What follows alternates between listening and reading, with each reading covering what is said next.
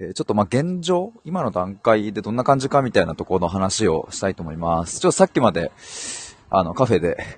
これ、またあの、いろいろね、詰めて、作業して、まとめていたんですけれども、まあもう本当に、僕2月1日に出すって言ってるので、ちょっとそれまでなかなか時間がないんですが、まあね、いざこういうの作ってみるとね、あの、まあ、めちゃくちゃ楽しいんですけれども、まあその、プログラム自体の構成をどうするかとか、まああと僕はあの、スプレッドシートで、えっ、と、セッション用のね、シート、記録のシートとかも作っているので、まあそれをどういう風なね、あのデザ、デザインにするかとか、まあ何を入れて何を入れないかとか、もうなかなかね、いろいろ、あの、まあどうとでもできるし、まあ金額設定だとか、まあ他にもそうだな、申し込みの手順だとか、まあもろもろ、いろいろ、やってみると本当にたくさんのことがあるなと思うので、まあ今世の中にすでにある、まあ対話だけじゃないですね。いろんなサービスの、まあなんだろう、中身、コンテンツから、申し込みから、まあその、なんだ、あの、ページの構成だったりね、いろいろ何から何まで、そういうものをちゃんと綺麗に整えてやられている方ってほんとすごいなっていう、まあ自分がいざやってみると、なんかそういう視点がなんか出てきますね、やっぱ。で、わかりやすくね、作る、作っていらっしゃる方とかほんとすごいなと思って。やっぱ自分の思いとかがね、先行しちゃうとついつい、なんかこう自分の、うん、なんか経験とかね、思いとかをこう詰め込みたくなりますけれど、本当にその、なんだろうな、サービスが欲しい人たちが求めているのってね、なんかあの、僕の経験とか思いとかよりも結局何してくれんのっていうところだったりするのでね。まあ、そういうのを本当に端的にシンプルにまとめ上げて、それでいて、こう、クライアントさんの力になってる人たちって本当に、本当にすごいなっていうのをちょっと感じましたっていう、感じてます。ひしひし毎日感じてます。っていうのがありながら、まあでも僕も、うんこれを作っていく中で、まあ、どんどんさらに洗練されていく感じがしますし、あの、いや、これは間違いないなっていう、自分で作りながらですね、えー思えてきたなという感じです。まあ、間違いないなっていうふうに思えているのは、まあ、要因としてはですね、あの、ちゃんとその、このプログラムが終わった後、どう、どうなっていくかとか、まあ、その成果物がちゃんと見えるような形にしているっていうことだったりとか、その辺が大きいのかなと思ったりしてますし、まあ、あと今日はですね、価格設定の部分とかを考えていたんですけど、あの、自分のそのサービスページになんでこの金額にしているのかっていうことだったり、どこにどれくらいの価格設定をしているのかっていう、まあ結構ね、対話とかのサービスって、えーまあコーチングもそうですけど、あの、こう漠然とね、した金額設定とかになっちゃいがちだなと思って、まあこれ僕自身もそうですけど、で、特に今回は、あの、対話をしますではなくって、えっ、と、自分の理念を作りますっていうところが最終的な、えー成果物というかね、結果になるので、で自分の理念を、うん作成するにあたって、えっ、と、まあ、対話をするわけですが、それ以外にも僕が作ったセッションシートを、えー使いますし、まあ、それもなかなかね、あの、僕的にはこう手が、手が込んだ、いや、いい感じに、いや、これは使えるっていうのを作ったんですけど、あの、まあ、スケジュール管理みたいなところがね、いや、めちゃくちゃわかりやすく、うん、なんか、ついつい後回しにしちゃう。で、そんな人にとっても、あの、それを防止できるようなね、ちょっとしたこうゲーム感覚で、まあ楽しめるような、まああの、そんな風に、まあ僕的にはもうこれは使いやすいんじゃないかって、もうめちゃくちゃシンプルにして、まあいるんですけど、まあ日程とかもね、あの、セッションと、えっ、と、そう僕、まあざっくりね、そう僕の対話プログラムどんな構成かっていうと、まあ全10回の対話と、えー全10個の問いっていうのをえやってもらうっていう感じですね。で、それが終わると自分の理念っていうものが完成しているっていうことになるんですけど、えっ、と、まあ、その10回の対話、セッションっていうのを、あの、やっていく中で、ちょうどその間に、まあ、問いを考えていただく時間を取ると。まあ、どういうことかっていうと、えっ、ー、と、第1回目のセッションで、バーって90分話して、その90分終わるタイミングでですね、じゃあ、今日話した結果、えー、これこれこういうところを、うん、問いとして、えー、考えておくと、え、いいと思いますっていう僕なりの問いを1個プレゼントしてですね、えそれを次回までに考えてきてもらうというか、ちょっとアウトプットしてきてもらうという、そんなことをやります。で、また2回目のセッションをして、じゃ2回目の対話セッションが終わったらそのタイミングで、え2つ目の問いを、え、プレゼントしてっていう、なので対話する時間と自分一人で向き合う時間とっていうのを交互にやっていく感じなんですよね。で、まあ対話の時間はさ、言ったら僕と、じゃあこの日の何時からえー、対話しましょうって、えー、ズームでね、対話をするので、まあ、あの、なんだ？あの、すっぽかすとかさ、ないじゃないですか、基本的には。そのね、あ、この時間が対話の時間だからもう、あの、やろうっていうことで、えー、ちゃんと対話をするわけですが、まあ一方でその自分一人で問いと向き合う時間とかって、まあついついね、後回しにしちゃうと思うんですよ。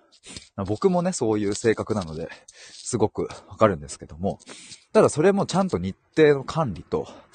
で、終わったらちゃんとチェックをして、えー、進捗度合いがパーセンテージでちゃんと上がっていくっていう、どんどんチェックをつけていくと、えー、なんか3%、5%、10%、16%、何パー何パー何パーみたいな感じになって、で、10回のセッションと10個の問いを完了したタイミングで100%になるみたいな、そんなスケジュール管理シートを作りましたので、まあ、これはめっちゃ使えるんじゃないかなと思います。まあ、なのでね、あの、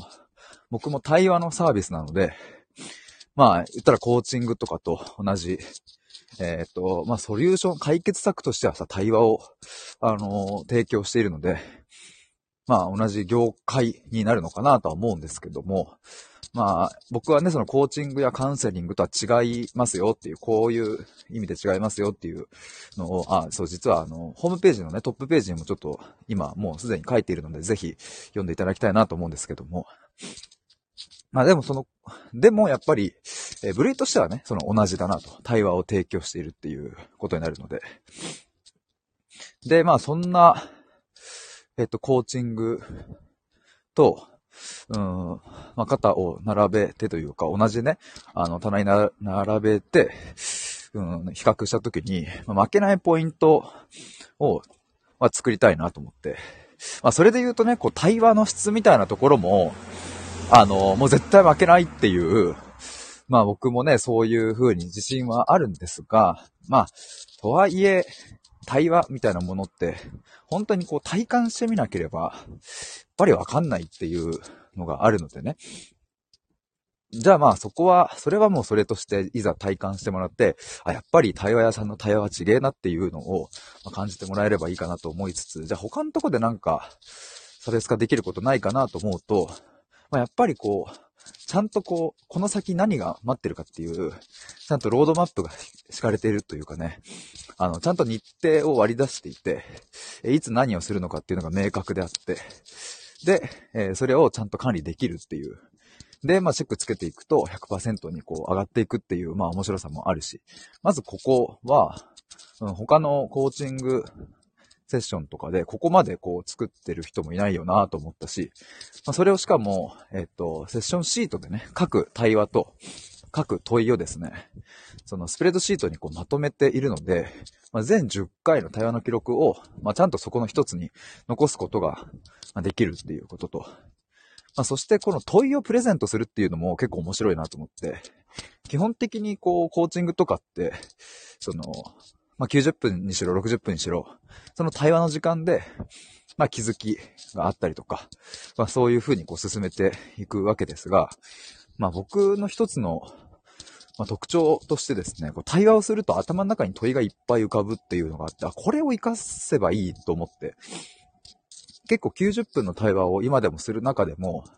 あの、聞きたいこととか、あ、これ考えたらめちゃめちゃ深まるなみたいなこととか、結構ね、ブワーって浮かんでくるんですよね。だったらそれを、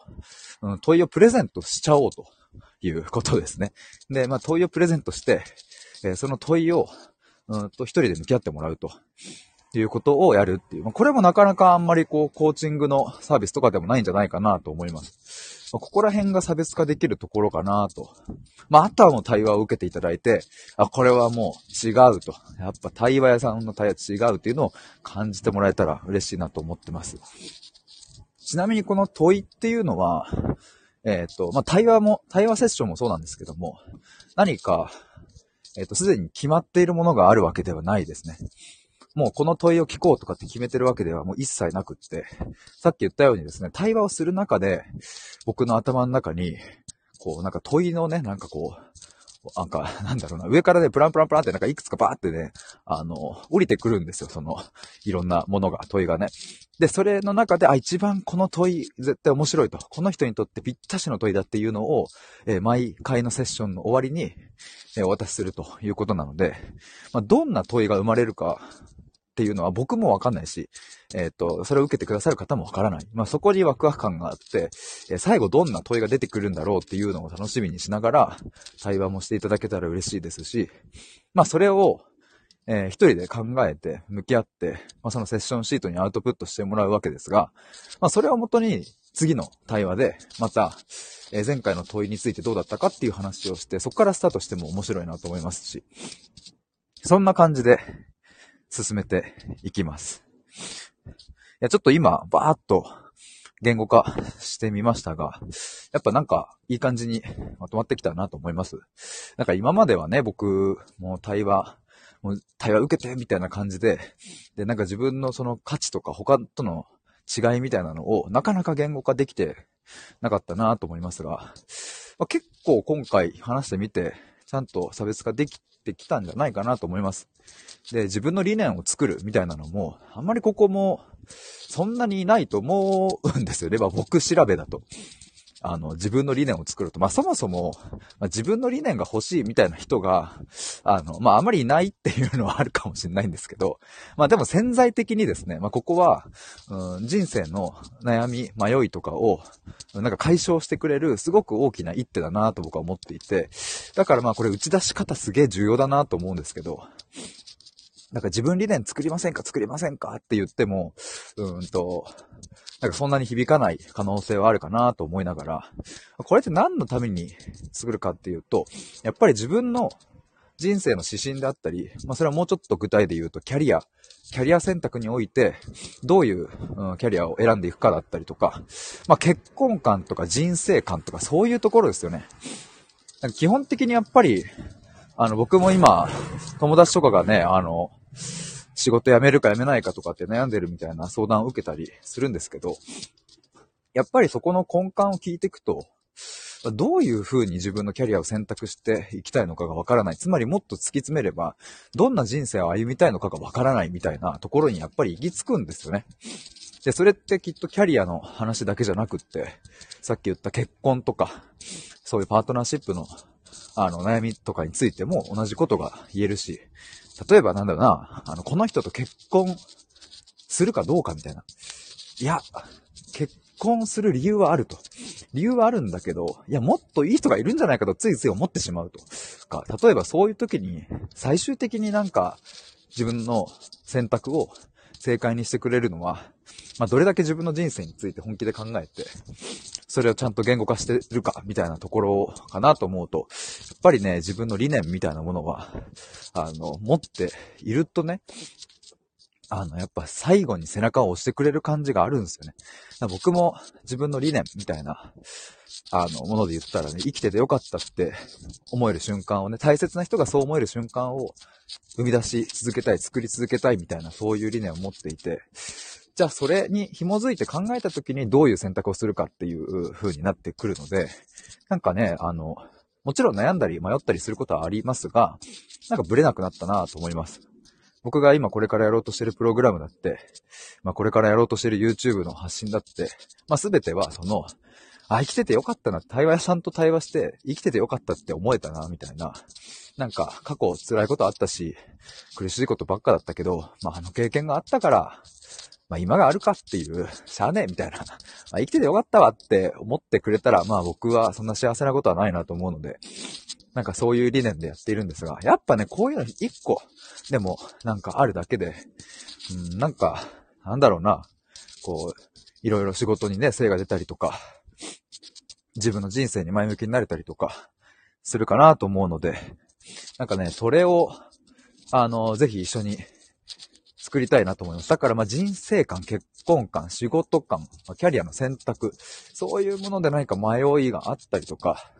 どうしたらいいんだろうもうこの先ちょっとなんか、自分で考えてみてももうなんかお先真っ暗じゃねみたいな。そんな時に人生の理念っていうものが、うん、やっぱり導いてくれるので、まあそれを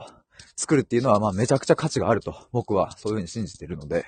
まあなので今それをせっせこう対話のプログラムとして作っているという感じです。あ、KT さんこんばんは。えっ、ー、と、この上なく幸せなことなのですね。うん、と思いますね。この上なく幸せだと思います。だからね、まあそう、今話してたのは、そう、今まで僕対話屋さんの対話ってなかなかこう、うん、価値を言語化できてなかったりとか、他との違いみたいなのも言語化できていませんでしたが、まあなんかようやく今日このライブ配信でバーって話したんですけども、まあ、ちゃんとちょっと伝えられたかなと思います。まあ、もっともっと、あの、これから詰められるところはたくさんあるので、まあ、最後微調整もしつつ、やっていきたいなと思いますが、そんなところかな？まあだから自分理念っていうネーミングなのか、まあそこら辺もね、ちょっと、まあ出してみなきゃわかんないですが、まあその辺は、ちょっとやりつつかなと思います。そんな感じで、えっ、ー、と、今、ちょうど自宅に到着しましたので、えー、この辺で終わりにしたいと思います。KT さんありがとうございます。そして潜って聞いていただいている皆さんも、本当にいつもありがとうございます。ぜひ、あの、今後この対話のプログラムについては、あの、財布でも発信しますが、あの、最終的には LINE、公式 LINE の方から、あの、申し込みとかいただいたりするので、で、そっちでも、あの、えっ、ー、と、なんだ、告知、お知らせ、あの、いつから、まあ、いつからって2月1日からですね。とか、あの、まあ、そういうのをお知らせ出すので、もしよかったら、公式 LINE の方登録いただけると嬉しいです。概要欄にリンク貼っておきます。ということで、以上です。ありがとうございました。バイバーイ。